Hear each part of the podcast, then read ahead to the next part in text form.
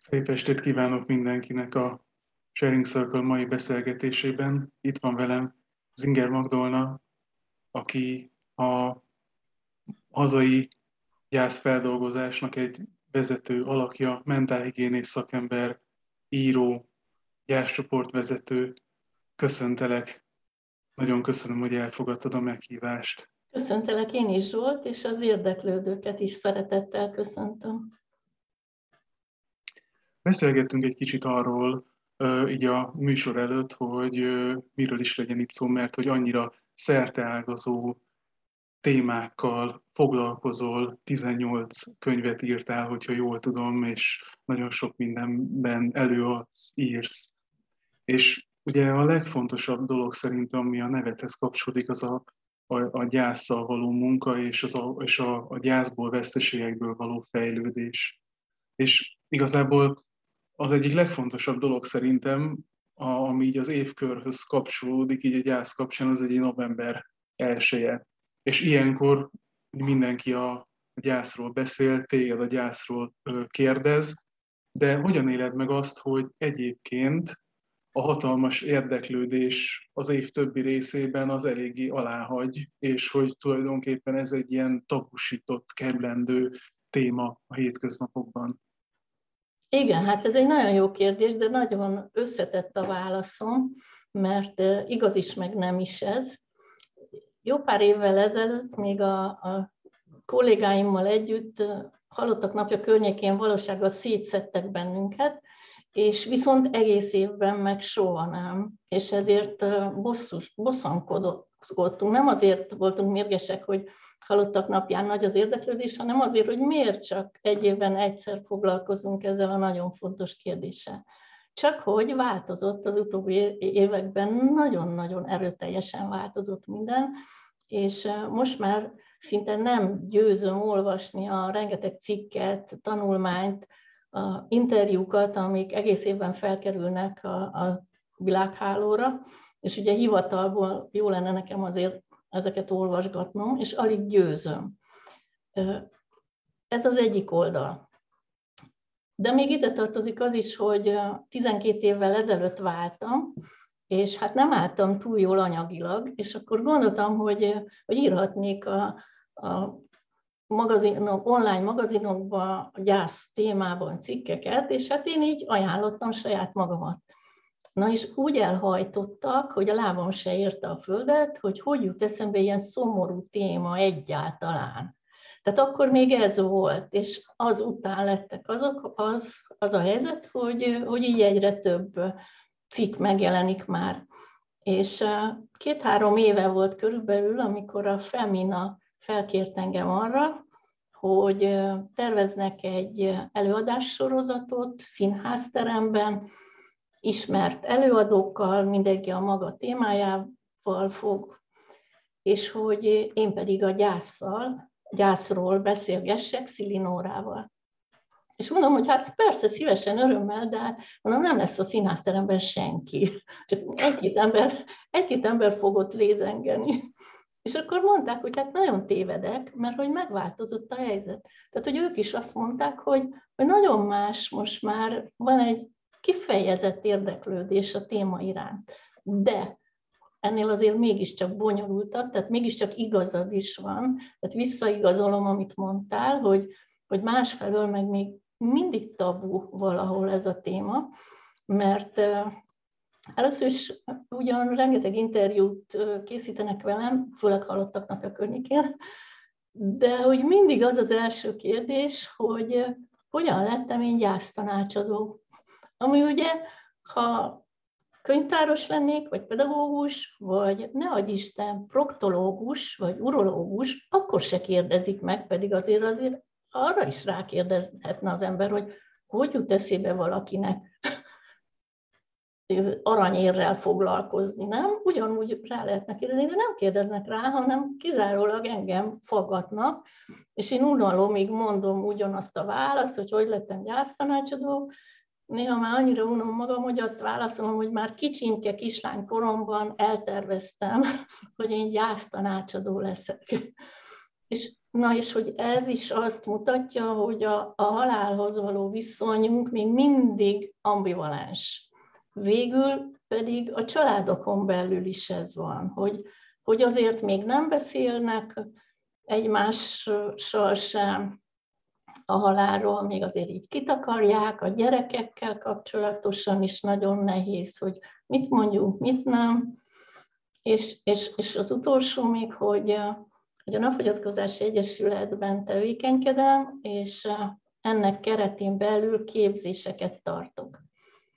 Gyászkísérőket képezek ki, és akik jönnek, ők el szokták mesélni, hogy ha mondják a hozzátartozóknak, barátaiknak, hogy hova jönnek, akkor még mindig az van, hogy Jézus Mária, te megőrültél? Hát, ha hogy? Hát ilyen lehangolott téma, és akkor hogy jut ez eszedbe?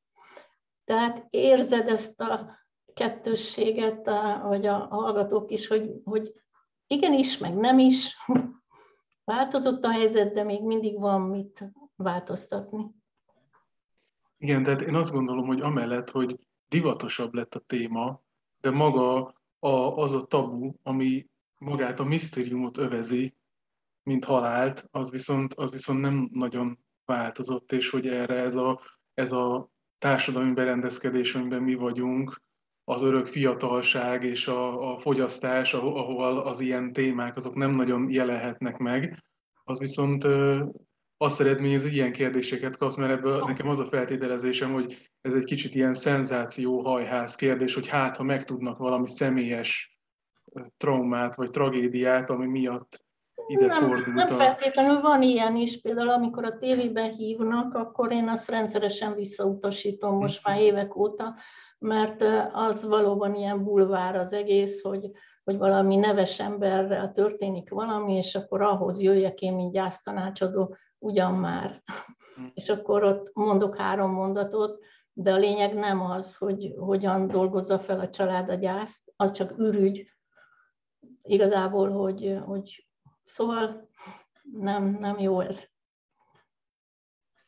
Amikor én a halálról tanultam, meg olvastam különböző filozófusoknak a, a gondolatait, akkor az egyik, ami, ami nagyon megakadt, és amit az egyik tanárom is nagyon sokszor mondott, az Epikurosznak a gondolatai voltak a halál kapcsán, és ő azt mondta, hogy azért értelmetlen félni haláltól, mert amíg élünk, addig a halál nincs jelen, és akkor, amikor a halál megérkezik, akkor pedig már mi nem vagyunk többé. És hogy mégis a legtöbbünk viszont, viszont nagy félelemmel ö, ö, vannak, vagy vagyunk a halál kapcsán, ami egy nagyon sok élethelyzetben megjelenik, ami nem is feltétlenül a halállal kapcsolódik, de hogy mit taníthat nekünk élőknek a halál gondolata, vagy a témával való foglalkozás? Hát nagyon sokat, nagyon sokat, és az a baj, hogy félelemből kitakarjuk a szemünk elől, a tekintetünk elől, próbálunk nem gondolni, csak hogy ezáltal az életünket is elszürkítjük. Mert hogy az, a halál tudata az azt mondja Jalom például, hogy a halál fizikailag megsemmisít bennünket, de a halál tudata megment az élet számára. És ez egy nagyon, nagyon szép, és meggyőződésem, hogy, hogy a halál tudata, a halállal való szembenézés az egy autentikusabb, egy kiteljesedettebb életet eredményezhet. Én ugye, hogy gyászsal foglalkozom, és látom azt, hogy, hogy az élet határhelyzetei, meg az ilyen sorsfordító események hogyan hatnak úgy az emberekre, hogy, hogy végre felrázzák őket, hogy, hogy na jó, akkor eddig sikerült neked eltüntetni a szemed elő azt, hogy mulandóság van, hogy te is meg fogsz halni, de hogy most muszáj szembenézni. És hát a gyász egy ilyen hogyha egy hozzátartozónk meghal, akkor nem csak az van, hogy, hogy a fájdalom meg a hiány, hanem szembesülünk a saját halandóságunkkal. De ez nem biztos, hogy rossz, sőt, ez olyan pozitív változást is hozhat, hogy, hogy például rádöbben arra valaki, hogy tehát nem attól kezd, úgy jelenik meg a halálszorongás, nem úgy, hogy Jézus Mária meg fogok halni, és fájdalmaim lesznek, és mi vár rám oda Tehát nem, nem így kell elképzelni, hanem úgy jelenik meg, hogy fogy az időm. Fogy az időm, és én elherdálom. Hogy lehet, hogy, hogy valaki évek óta nem mozdul egy, el egy olyan munkahelyről, hogy utálja, szívből utálja, de hát nincs meg benne az az életbátorság, hogy, hogy meglépjen, vagy egy rossz kapcsolatban él esetleg évek óta, és, és akkor lehet, hogy ez rákényszeríti arra, hogy, hogy jó, akkor, akkor nem maradjunk mindkettőnk számára méltatlan kapcsolatban, és akkor meglépi. Hallottam például most a COVID kapcsán olyan történeteket, nem is egyet, hogy, hogy valaki nagyon-nagyon súlyosan kórházba került, olyan is volt, aki lélegeztetőgépről jött le, és hazament, és első dolga volt, amikor már jobban érezte magát egy kicsit, hogy változtatott az életé, és, és volt olyan, egy férfi például elhagyta a feleségét, de ez nem biztos, hogy rossz, mert ez olyan rosszul hangzik, de, de hát feltehetőleg a feleség is jól jár azzal, hogy, hogy, hogy végre valamelyik őjük meg tudta ezt, tudja ezt lépni. Úgyhogy ezek a, ezek a határhelyzetek, ezek nagyon, nagyon jók tudnak lenni. Vagy mondok még egy példát, szintén a saját területemről, hogyha valaki kísér egy távozni készülő hozzátartozót, az életből távozott, akkor, akkor sokszor félünk ettől, mert hogy egyrészt fizikailag nehéz, minden, mindenkinek nehéz. Nehéz a betegnek, nehéz a hozzátartozónak látni, ha esetleg szenved, meg egyáltalán megélni előre a gyászt, egy, egy ilyen elővételezett gyászt. Szóval ez egy nagyon nehéz, és, és, és próbálunk akár kibújni alóla, de persze szeretetből mégsem, és akkor kiderül, hogy, hogy hihetetlen, hogy milyen sokat kapnak egymástól. Az derül ki, hogy ez az utolsó időszak, ez nem, a, nem feltétlenül a halál várásának a meddő időszaka, hanem ez egy nagyon értékes időszak. El lehet búcsúzni, de még mielőtt elbúcsúznának, ki lehet a gubancokat gubancolni, megbocsátások történhetnek, áttekintik az életüket. Hát annyira szép, amikor erről mesélnek, hogy van, aki azt mondja, hogy, hogy, hogy életük legszebb szakasza volt a házaspárnak például. Vagy amikor valaki azt meséli csillogó szemekkel, hogy, hogy amikor megtörtént az átlépés, és ő ott volt, és a karjaiban tartotta akár a gyermekét, akár a férjét vagy a feleségét, akkor ott átélt egy ilyen csodálatos, misztikus érzést, egy ilyen nagyon nehezen tudják szavakba önteni, egy ilyen kegyelmi állapotot, ami, ami nagyon-nagyon szép volt, és amíg élnek, nem felejtik el, hogy, hogy ez micsoda gyönyörűség volt. És a következménye, hogy örökre megszűnt a halálfélelmük. Nem mindig sikerül ilyen szépre, úgyhogy nem akarom jobban lefesteni ezt, mint a valóság, de, de nagyon sok esetben ez megtörténik. Szóval az a lényeg, hogy összefoglalva, amit kérdeztél, hogy, hogy a bátor élet, tehát hogy a, a halál tudata, vagy a halállal való szembenézés, bátor szembenézés, egy bátor, bátrabb életet eredményezhet. Egy szebbet, egy kiteljesedettebbet, egy bátrabbat. Amikor nem hagyunk maradékokat. Valahogy így. Igen, azt hiszem, hogy, hogy az összes ember, akit én eddig olvastam mm, ennek kapcsán, mind arról ír, amit te is elmondtál, hogy, hogy igazából ez a halállal való szembenézés az, az azt tanítja meg, hogy addig, amíg itt vagyunk, addig azt az időt úgy tudjuk kihasználni, hogy ne legyenek maradékok. Igen. És ehhez, ehhez azért kell az is, hogy a saját halálunkkal, mint egy megfoghatatlan ilyen mm, szimbólummal vagy metaforával is szembenézzünk, legalábbis én ezt érzem, hogy te szoktál erre gondolni a saját... Hát én, én rengeteget, én, uh-huh. hát Szerintem ez egy nagyon izgalmas. Meg szokták kérdezni egyébként, hogy hogyan lehet leküzdeni a halálszorongást, meg mit, mit jelent ez, hogy szembenézni. Konkrétan mit jelent az, hogy szembenézni? Hogy ezt hogy kell csinálni? És akkor azt szoktam mondani, hogy, hogy olvasni kell vallásfilozófiát, nézni olyan filmeket, például halálközeli élményeket, átéltek beszámolóit, van, létezik Magyarországon már olyan, hogy halál kávéház, ahol hm. filozófálni lehet.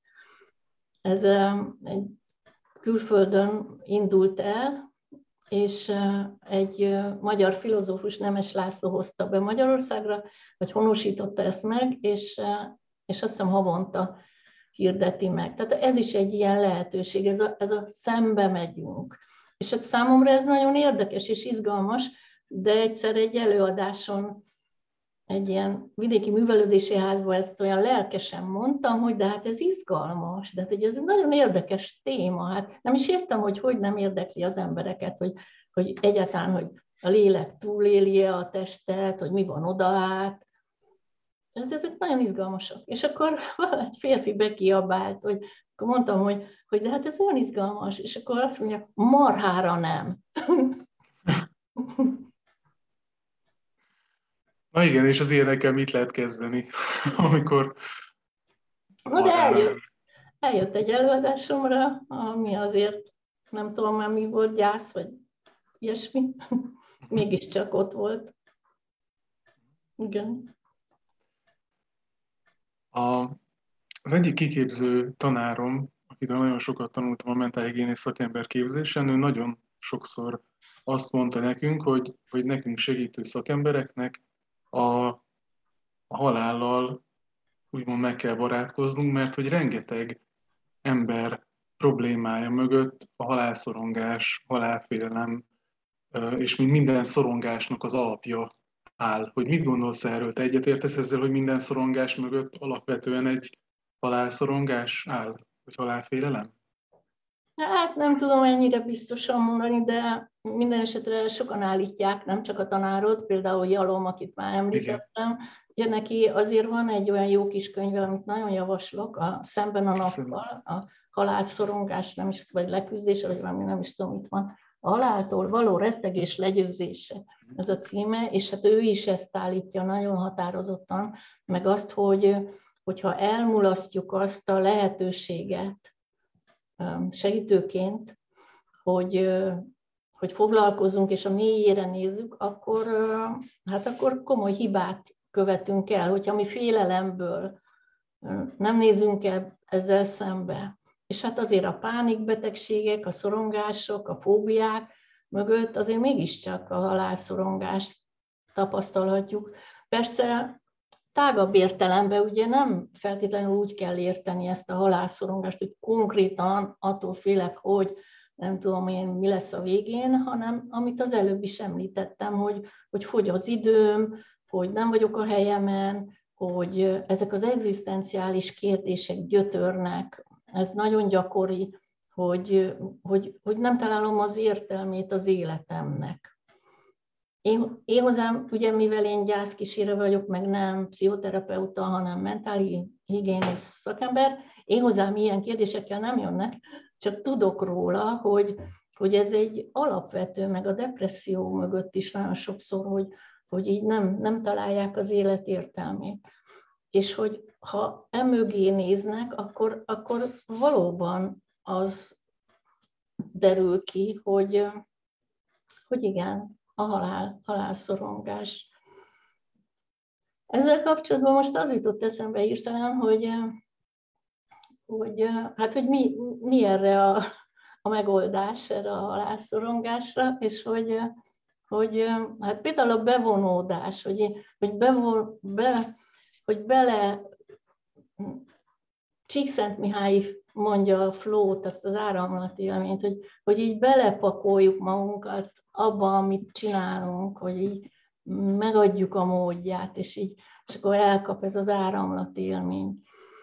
Mert ha meg nem így csináljuk, hanem mondjuk filozófusok mondják azt, hogy létezik az a mm, kifejezésük, hogy mm, csillagközi, meg kozmosz látó, kozmikus látásmód, és akkor, hogyha így nézünk lefelé, akkor, akkor aztán e, minden olyan triviális, akkor végképp elhagyok kedvünk mindentől, mert hogy, mert hogy annyira parányik vagyunk, az egész föld, a nép, népesség, meg mi személy szerint is porszemnél is kisebbek. És hogy akkor hát ez így lecsapolja a vitalitásunkat, hogy nem érdemes semmit se csinálni. És hát ugye erre, erre javasolja mm, gyógyírként Jalom, hogy, hogy, a, hogy a be, sok mindent javasol, de az egyik ez a bevonódás, ami úgy megtetszett nekem, hogy, hogy hát, hogy ne, ki, hogy mit tudom én, a teniszezek, vagy sakkozok, vagy csinálok egy munkát, vagy például amikor én írok, hogy, hogy az nem úgy van, én azt gondoltam, amikor még csak vágytam arra, hogy írjak, amikor még nem volt 18 könyvem, csak, csak így álmodoztam, akkor egy olyan tévhitben voltam, hogy, hogy hát nem vagyok tehetséges, mert hogy nem jön az ihlet.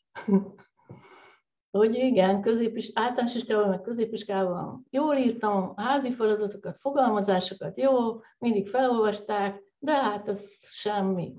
Már hát most már felnőtt vagyok, és nem jön az ihlet. És hát elteltek évtizedek így. És hát, hát ez egy tévedés, hogy, hogy az ember vár, mert hogy persze van olyan, meg aki verset ír, előfordulhat, de a, a, ők is nagyon sokat agyalnak. Na, hogy arra jöttem rá, hogy amit Leonardo is mondott, meg Goethe, meg sokat, hogy, hogy a tehetség, a géniusz elsősorban szorgalom. Tudom én, 99 százalék szorgalom, és akkor elenyésző a tehetség.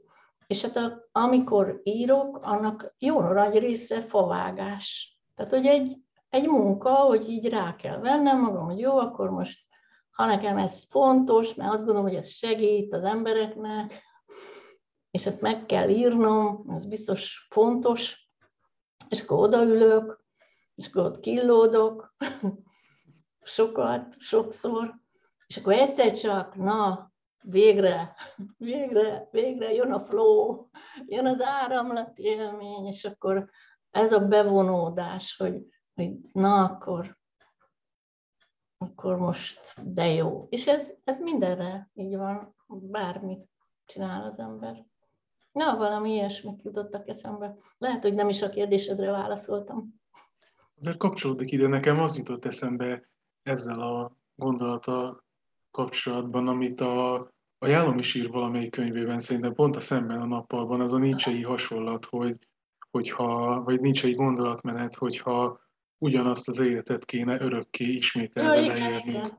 Akkor, és hogy ez is, ez is mennyire kapcsolódik ide ehhez a halál, halál kérdéshez, hogy ha erre rá, ránézünk, hogy igazából nem végtelen az időnk, Igen. akkor és mégis ismételnünk kéne, akkor vajon mit csinálnánk másképp? Nekem talán ez segített az egyik legtöbbet abban, hogy mondjuk merjek meglépni olyan dolgokat, amiket, amiket előtte nem mertem soha. Hogy, hogy nincs időm felesleges dolgokra. Nincs. Igen. Igen. Bár ugyanakkor meg most túl hajszolt életet élünk, tehát valahogy az arányokat kell megtalálni. Ne, ne legyen ez a hajszoltság és pörgés, és, és ez a szorgalmasság. Igen, ez igaz, hogy, hogy közön meg itt van a, a teljesítménycentrikusság is. Igen, hát ez egy ilyen szép, ilyen élethosszig tartó ilyen tánc, tánc, hogy megtanulni, hogy az élettel hogyan, hogyan bánunk, ez és az, időnkkel. Ez, ez igen, igen. Hát Polc Alán is ugye sokat beszélgettünk az utolsó időszakban, és akkor ő még 80 éves korában is ezt a táncot járta. most, most dolgozzak, vagy most a vágyam egy kicsit pihenni, hát nem tudom.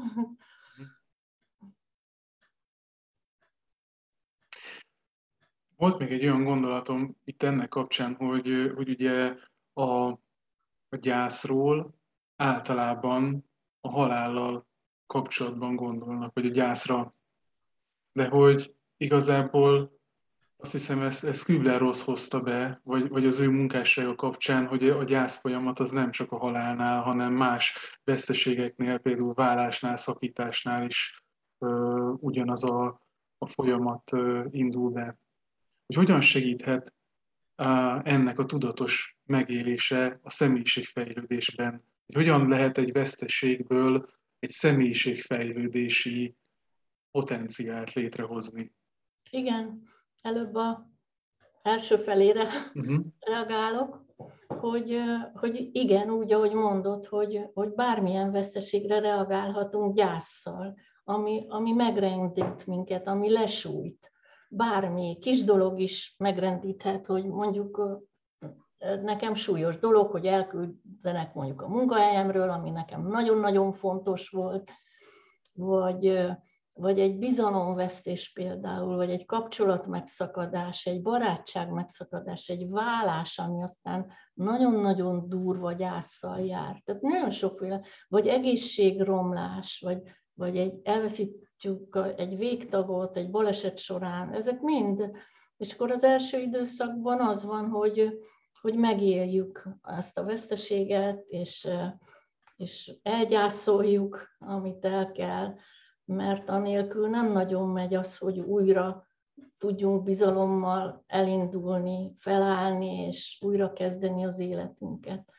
Viszont, hogyha ez megtörténik, akkor, akkor nagyon igazad van, hogy, hogy egy ilyen személyiségfejlődés is létrejöhet, többnyire létre is jön, tehát nagyon nagy százalékban. Ez a megküzdésnek az eredménye nem automatikusan, hogy van egy veszteség, és akkor azzal jár egy ilyen gazdagodás, személyiségfejlődés, sajnos nem, hanem, hanem az az út, amit végigjár az ember ilyen kín, keservesen és sziszifuszi módon, az eredményezhet egy ilyen, ilyen gyönyörűséget, az, tényleg erről csak nagyon mosolyogva tudok beszélni, mert, mert nagyon sok ilyen tapasztalatom van. Tehát ez a, ez a gyásznak a szép része, amikor, amikor ilyenekről hallok hú, és nem is tudom most hirtelen mit mondjak, mert, mert hogy így annyi, annyi minden jut eszembe erről, hogy szóval ez a fává növés, hogy,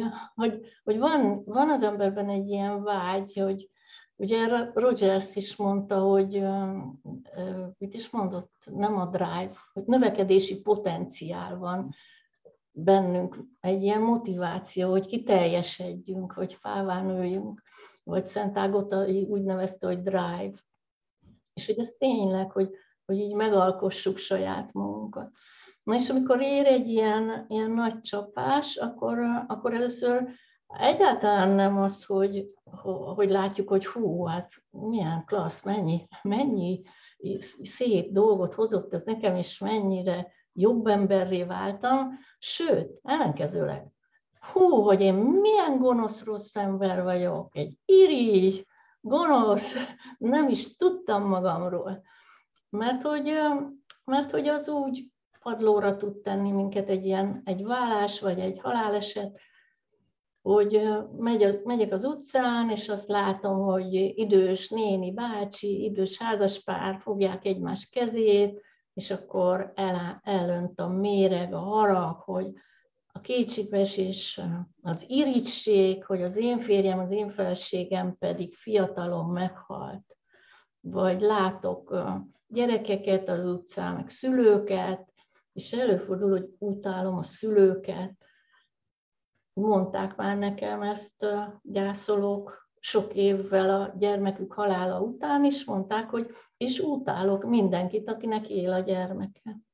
Tehát, hogy az első időszak lehet egy ilyen, amikor éppen, hogy kiábrándulunk saját magunkból, hogy fú, milyen ember vagyok. Például magzatvesztéskor, perinatális halálkor nagyon sokszor gyűlöletet éreznek kismamák iránt, meg kisbabák iránt is. És hát ott a szégyen, mert hát azért közben működik a, a, az eszük is, hogy hogy hát ilyet nem szabadna érezni. Sokszor a barátnőjük iránt is, hogy hú, hát ő neki meg nő a pocakja. nekem meg már másodszor is elment a kisbabám.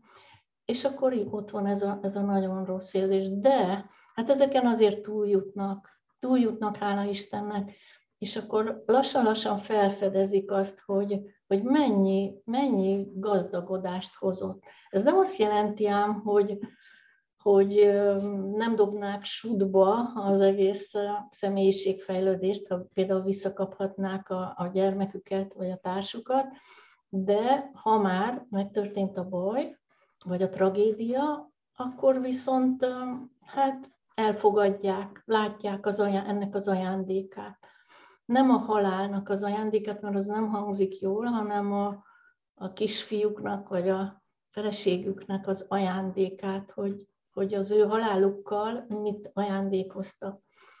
Például, hogy a, az emberi kapcsolatok szeretetteljesebbé válnak, megváltoznak a prioritások, hogy mi fontos az életben, mi kevésbé fontos.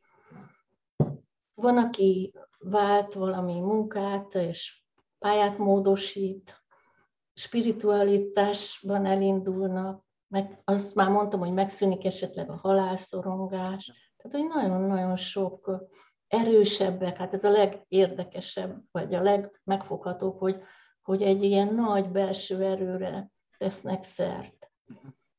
Például, a, amikor csinálom ezeket a képzéseket, ugye, akkor van egy olyan feladat, hogy az a kérdés, hogy mi volt az életedben az a nagyon nehéz megpróbáltatás, feladat, amit megcsináltál, és most büszke vagy rá. És minden csoportban szinte van egy-egy ember, aki azt meséli, hogy a vállása. Hogy akkor majd belepusztult, évekig akár tartott ez a szenvedés, és aztán pedig hatalmas erőforrást jelent számára. Hatalmas erőforrást, és, és úgy tekint magára, ha például ő kezdeményezte a vállást, hogy hú, hát mekkora erő volt bennem, és hogy milyen jól tettem, és hogy jól járt mindenki vele, még beleértve a gyerekeket is. Még a, a személyiségfejlődésről az is eszembe jutott, hogy unalomig ismétlem már minden, minden előadásomban mindig, mert annyira szeretem Viktor Franknak a, azt a mondását, vagy azt a tézisét, vagy nem tudom, minek nevezzem, amikor azt mondja, hogy, hogy ha olyan sors ér bennünket, amin nem tudunk változtatni, akkor az a kihívás, hogy önmagunkat változtassuk meg. És hát ez annyira gyönyörű, mert ez, ez olyan reményteljes, akár egy gyógyíthatatlan betegségnél, akár egy gyásznál, ha elveszítünk valakit, nincs is más lehetőségünk, ugye? Nincs más lehetőségünk, nem kapjuk vissza azt az elveszített embert. Egyetlen lehetőség van, hogy önmagamat változtatom meg. És hogy ebben még pluszként az a gyönyörű, amit ugye a filozófusok is mondják, meg az egzisztenciális pszichoterápia is, hogy, hogy soha nem veszítjük el a szabadságunkat semmilyen körülmények között, mert mindig marad egy belső szabadság. Például börtönben. Hát, vagy ha már Viktor Frankot említettem, ugye ő túlélte a holokausztot, a koncentrációs tábort, és ő ott ember maradt. Tehát, hogy ő, ő bizonyította azt, amit aztán később tanított a logoterápiában. Vagy, vagy Faludi Györgyöt említeném, aki, aki a börtönben alkotta meg a csodálatosan szép versét. Az elején beszéltünk arról, hogy, hogy a halálnak a tudata az mit jelenthet, hogy az élet szebben ragyog, Igen. és hogyha már itt Faludit említem, ő ott a börtönben recsken, mm, a fejében a, a, alkotta meg, mert persze nem kapott papírt, meg ceruzát, és megalkotta azt a versét, hogy monológ életre, halálra. És hát az a verse, az, az egymagában elmond mindent arról, hogy a halál tudata, a halállal való szembenézés, az hogyan teszi ragyogóvá és fényessé az életünket. Mert ő azt mondta, hogy ő, nála ez sokkal fokozottabb volt. Tehát azt mondta, hogy ő a homlokában hordta a halál tudatát, és hogy ezek adtak életemnek ízszint, gyönyört, és tettek mámorossá, és bolondá, és tettek mit tudom, az életemet kacsalában forgó kastélyá. Nem tudom a verset, de valami ilyenek vannak benne, és hát, hát na hát ez mindent elmond gyönyörűségesen. És még a börtön, és akkor ezt a témát vagyom, csak hát ez annyira gyönyörű, gyönyörű Igen. téma, de hogy, hogy ilyen börtönös történetek meg tucatjával, vagy nem tudom, akármennyi van, hogy, hogy valaki, például Gönc Árpád, aki megtanult angolul, meg szakfordítóvá képezte magát. Tehát, hogy aki, aki nem hagyta el magát, aki a belső szabadságát képes volt megőrizni. Vagy egy másik férfi, aki, akit halálra ítéltek, és valami négy, tehát így mit tudom rablótámadás, vagy ilyeneket csinált, és 20, 24 év után végezték csak ki, és ez alatt a 24 év alatt ő megváltozott, és erőszak ellen küzdött, és gyermekkönyveket írt, gyönyörűeket, tehetségesen, és több alkalommal Nobel-díjra terjesztették elő, és majd kivégezték. Hát, hogy milyen fantasztikus a történet, nem? Hát az nem annyira, hogy megölt négy embert, meg hogy őt kivégezték, de, de a többi része az ilyen. Jó sokat beszélek, nem? Én csak nehezen tudok olyat föltenni, hogy ne vigyem még tovább ezt a témát, mert egyébként nagyon, nagyon érdekes ez, hogy mostanában azért eléggé előkerült ez a, az a fogalom is, hogy a, a, a posztraumás fejlődés. Ugye ez is tulajdonképpen erről van szó, hogy a veszteségeinkben mindig ott lesz egy olyan ö, lehetőség, hogy egy jobban felvértezettebb, ö, teljesebb önmagunk tudjunk lenni. És hogy láttam nemrég egy ilyen szép kis képet, ami ilyen, ilyen grafikusan ábrázolta ezt, hogy, hogy, hogy nem a, a gyász lesz kisebb bennünk, ja, hanem hogy a, a személyiségünk növekszik általa, és hogy lesz neki hely és tér, hogy megférjen a nehéz is. Igen, Ez lehet, hogy pont a, a Napfogyatkozás Egyesületnek a Facebook oldalán Igen, nagyon szép az a szimbólum is, nagyon szép, ahogy le van rajzolva. Igen. Na, merre megyünk tovább?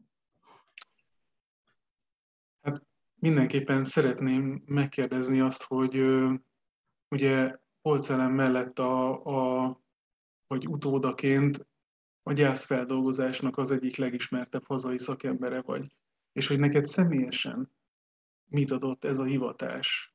Összefüggje azzal például, hogy 18 könyvnek a szerzője vagy, vagy, ennyi, vagy ennyire aktívan veszel részt ebben a munkában?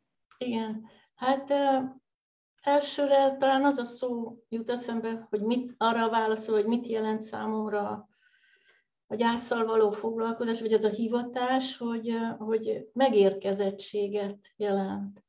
Későn kezdtem én, tehát már 42 éves voltam, amikor egy daganatos betegséget követően mentem a hospice na ez az a mondat, amit annyiszor szoktam elmondani, hogy hogyan lettem gyásztanácsadó, amikor nem viccelem el, hogy kislánykoromban is erről álmodtam. Tehát, hogy egy betegséget követően elmentem a hospice önkéntes segítőnek, és aztán ott kezdtem el gyászcsoportokat vezetni, elvégeztem Polcalennel, a Alennél a, és munkatársainál a gyásztanácsadó képzést, és hát tíz éven keresztül egy kolléganőmmel vezettünk csoportot, és hogy az az érdekes itt, hogy a, a lényeg a bevonódás, amiről már volt szó, de hogy itt megint, hogy, hogy az ember elmegy, megpróbálja, csomó dolgot elkezdünk, nem, és akkor á, ez nem jó nekem, valamit elképzelünk, esetleg a hospice-ról is valami romantikus, nekem is volt egyébként,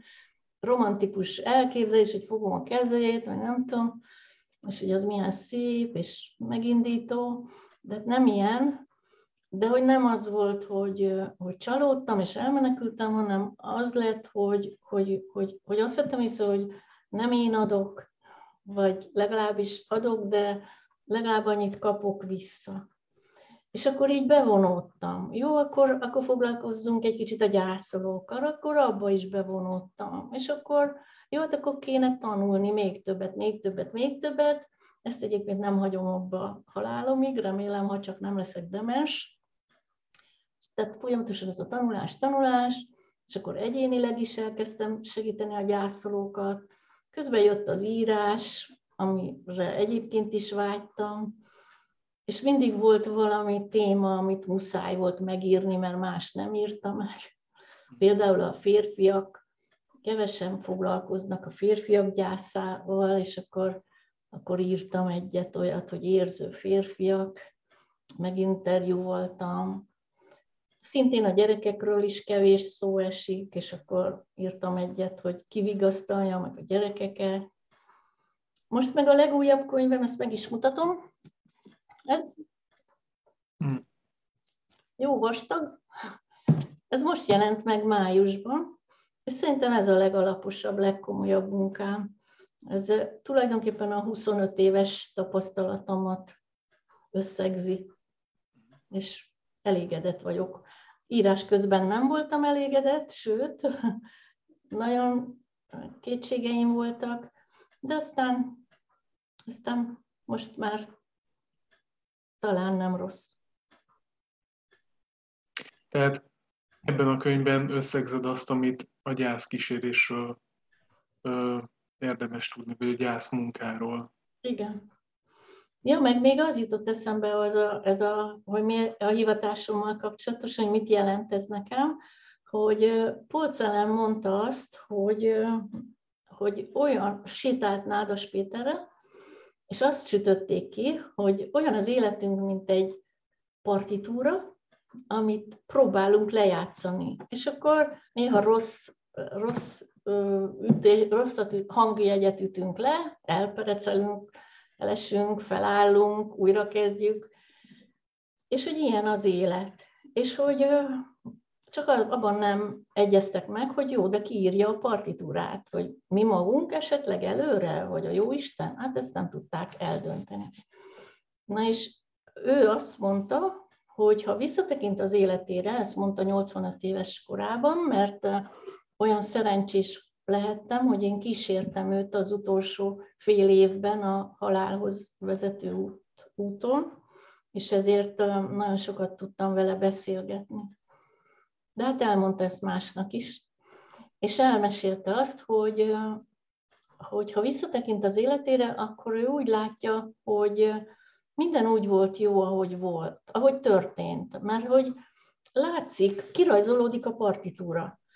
De hát ebben az a zseniális, vagy megrendítő is egyszerre, hogy hát arra is azt mondta, hogy minden így jó, hogy, hogy orosz katonák erőszakolták meg, hogy ő ugye beszorult egy fronthelyzetbe, és ott nagyon-nagyon durva dolgok történtek vele, olyasmi, ami egész életre következményei lettek, tehát nem lehetett például gyermeke. És mégis mindennek ellenére azt mondja, hogy az a sok kudarc is, ami érte, hogy a szocializmusra felépített valamit, valami játékterápiát, játékdiagnosztikát, és akkor egy felrúgták egy új igazgató, vagy egy új rendelkezés, és akkor mindig, mindig újra kellett kezdeni. De azt mondta, hogy amikor így ránéz erre a partitúrára, akkor azt látja, hogy, hogy hát minden, ez ilyen, így kellett lennie. Na és hogy én is most már ugye elég idős vagyok ahhoz, hogy rá tudjak nézni az életemre, már nekem is van egy térkép, ami kirajzolódott, és én is azt látom, hogy, hogy azért úgy terelgetve lettem valamilyen módon, talán még ez a betegség is tökre jól jött nekem, tehát én minden esetre ajándéknak tekintem ezt a súlyos betegséget, ami aztán végre oda lökött, hogy na, a, amúgy is vágytam arra, hogy, hogy menjek, csináljak valami karitatív munkát, konkrétan a hospice de hogy az adta meg a végső lökést.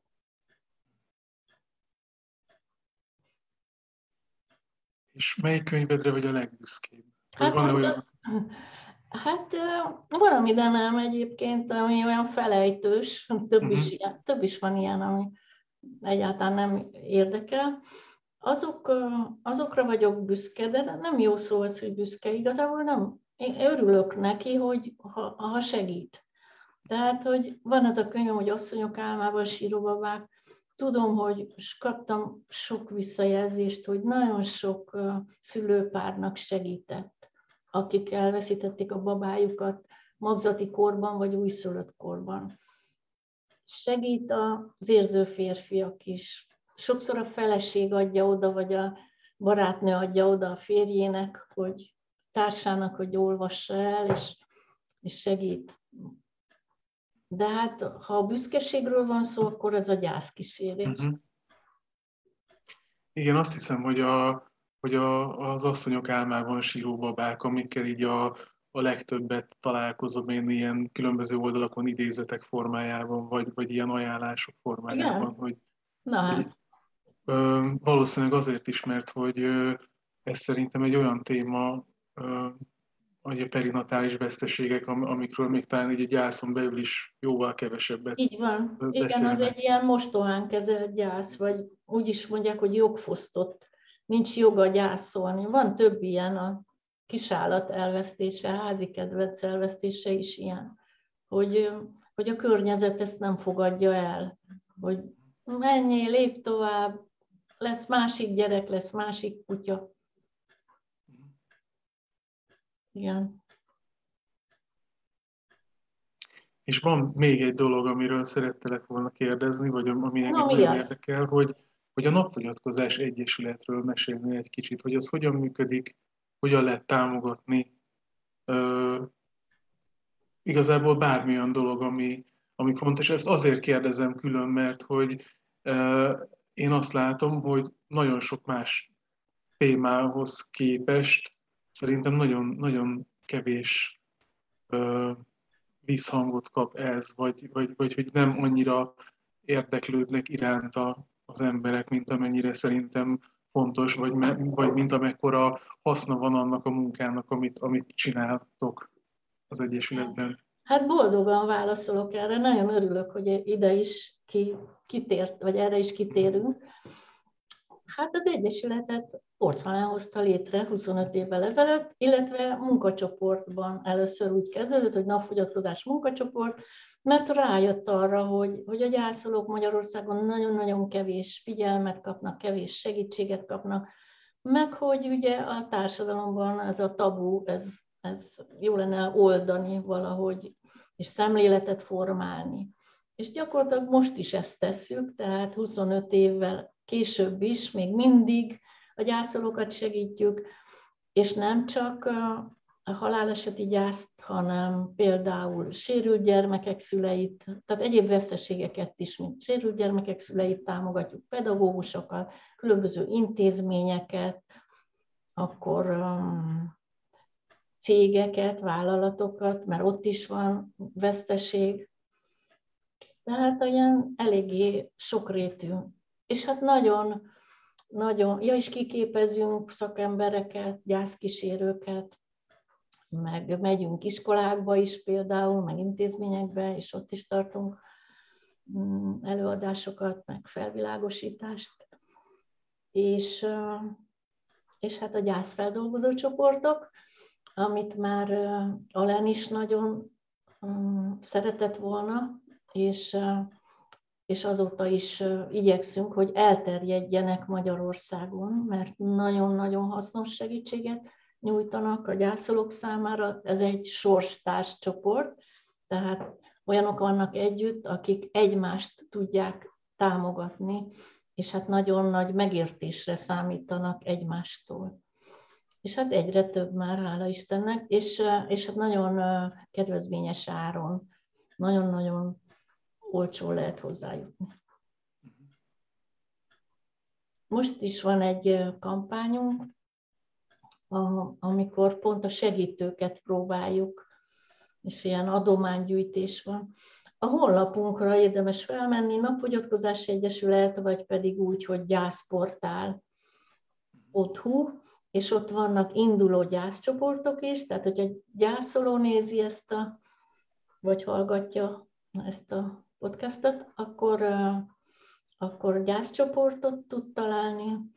Ha segítőhivatású és képződni akar, akkor meg legkülönbözőbb képzéseket megtalálja. De vannak cikkek is, meg sok minden, webinárium, pedagógusoknak, hogy gyerekgyászt hogy tudják segíteni, vagy szülők, hmm, ilyesmik. Hát igen, én, én szerintem egy nagyon fontos és hasznos dolog, és különösen ez az utóbbi, amit, amit itt most említettél, ami a, így az egészségügyi dolgozóknak, vagy segítő szakembereknek, igen. így a, különösen így a járvány igen, kapcsán igen, igen. Ilyen csoport, igen. Ami, ami most egy most ilyen kampány. Igen. igen. Én azt hiszem, hogy annyi minden lenne még, amit, amit tudnék kérdezni, de hogy lassan elérkezünk így a, a, a, a végéhez. Igen. Nagyon szépen köszönöm, hogy elfogadtad a meghívást, és itt voltál ebben a közel egy órában, és nagyon sok szép munkát és ö, sikert kívánok e, ezekhez a könyvekhez, az új könyvhöz, és a, az Egyesület munkájához is. Nagyon szépen köszönöm. Én is nagyon szépen köszönöm. És szép estét kívánok Jó, igen, és mindenkinek. Igen, akik itt vannak és hallgatnak minket, vagy néznek. Viszont hallásra, viszont látásra. Jövő héten, hétfőn újra találkozunk.